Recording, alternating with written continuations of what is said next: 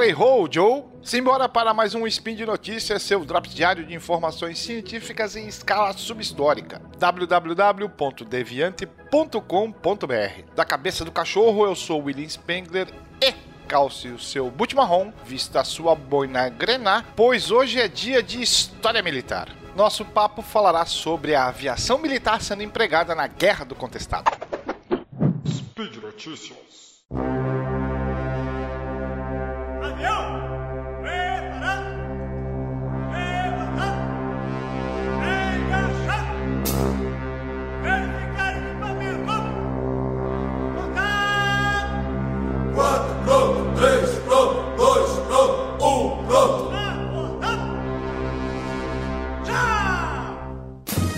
Primeiro acidente com um avião em missão militar do país completou no mês de março 108 anos. Em 1 de março de 1915, durante a Guerra do Contestado, um acidente na região do rio Jangada, que é um curso de água que banha Santa Catarina e Paraná, matou o tenente Ricardo João Kirk, na época com 39 anos. O modelo usado era um Morin Saunier, que colidiu com uma araucária.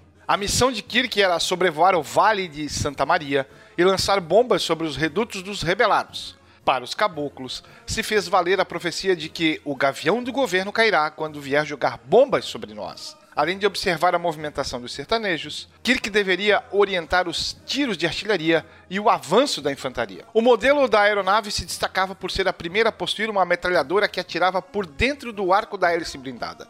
Havia distorções sobre os verdadeiros motivos do conflito e que se davam também pela concessão para a construção da estrada de ferro São Paulo-Rio Grande à multinacional Lumber. Com isso, milhares de famílias que moravam na região foram despejadas enquanto a floresta era entregue ao empresário estadunidense Percival Farquhar. Não existe muita biografia do acidente em União da Vitória, território paranaense, hoje General Carneiro.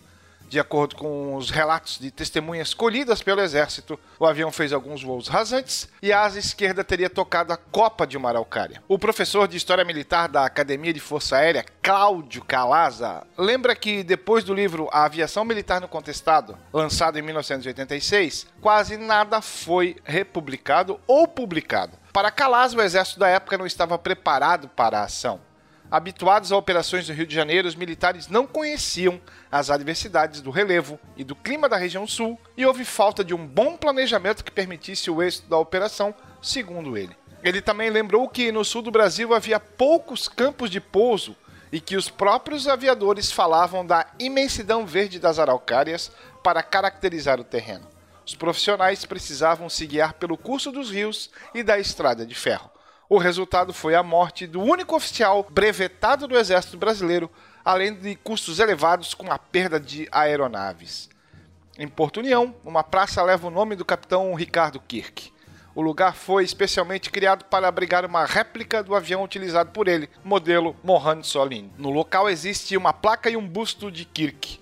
Ainda hoje, em conversa com moradores descendentes das famílias sobreviventes, é lembrado o que os caboclos e monges diziam sobre o gavião do governo, o qual cairia antes das bombas serem arremessadas contra os redutos. Vale lembrar que a Guerra do Contestado, que se estendeu de 1912 até 1916, é considerado o maior conflito armado do país.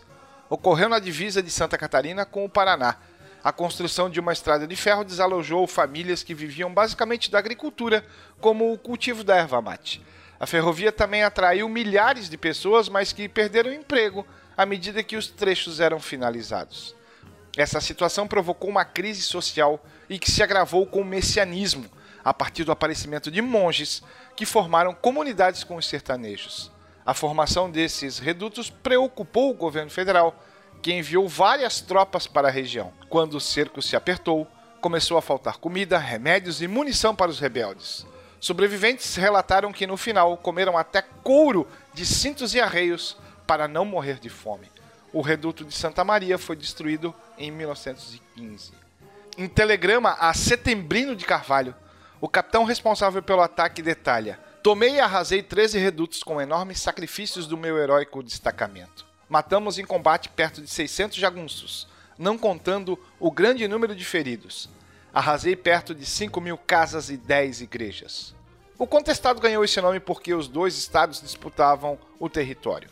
Após diversos conflitos e perseguições que teriam matado mais de 10 mil pessoas, a guerra chegou ao fim em outubro de 1916, com a assinatura no Rio de Janeiro do Acordo de Limites entre Paraná e Santa Catarina.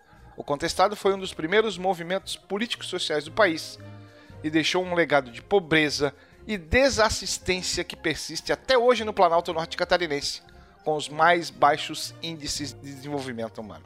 Natural de Campos dos Goitacazes, no Rio de Janeiro, nascido em 1874, Ricardo João Kirk foi para a escola militar e se entusiasmou com a aviação, voando pela primeira vez em Nova York com a aeronave pilotada por Roland Garros. Sim, aquele lá do torneio de tênis. Em seguida, Kirk recebeu instruções de voo de um piloto italiano, Ernesto Darioli, e cursou a escola de aviação na França, recebendo o brevet em 22 de outubro de 1912, tornando-se o primeiro aviador militar do Brasil.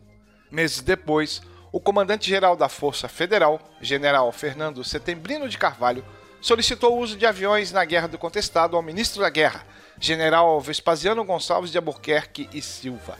Kirk foi autorizado e, junto com o instrutor Darioli, partiu do Rio de Janeiro via ferrovia com cinco aviões desmontados. Durante o caminho, no entanto, fagulhas lançadas pela locomotiva atingiram um galão de gasolina armazenado em um dos vagões que transportavam as aeronaves. O fogo se alastrou.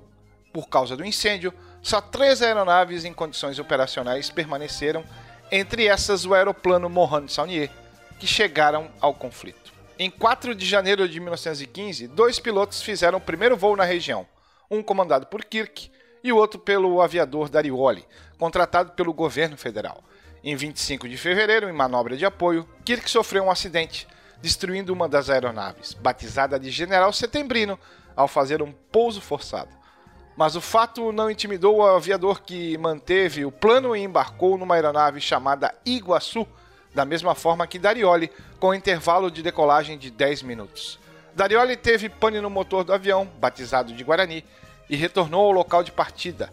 Kirk não voltou e somente horas mais tarde, uma informação vinda da colônia Gomes Carneiro deu conta de relatar a queda do avião.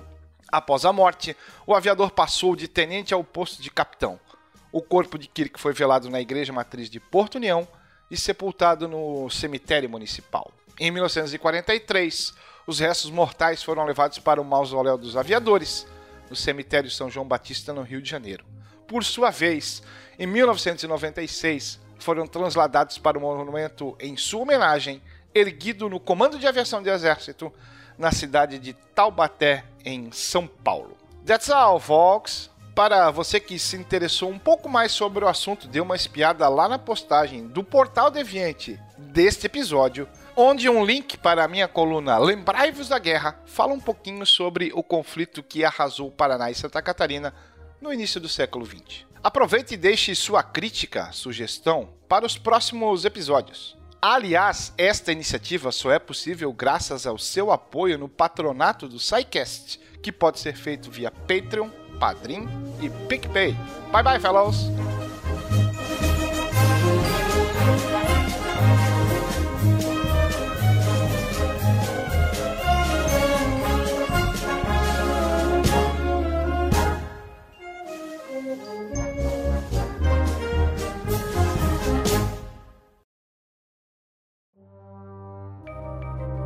Este programa foi produzido por Mentes Deviantes. deviante.com.br.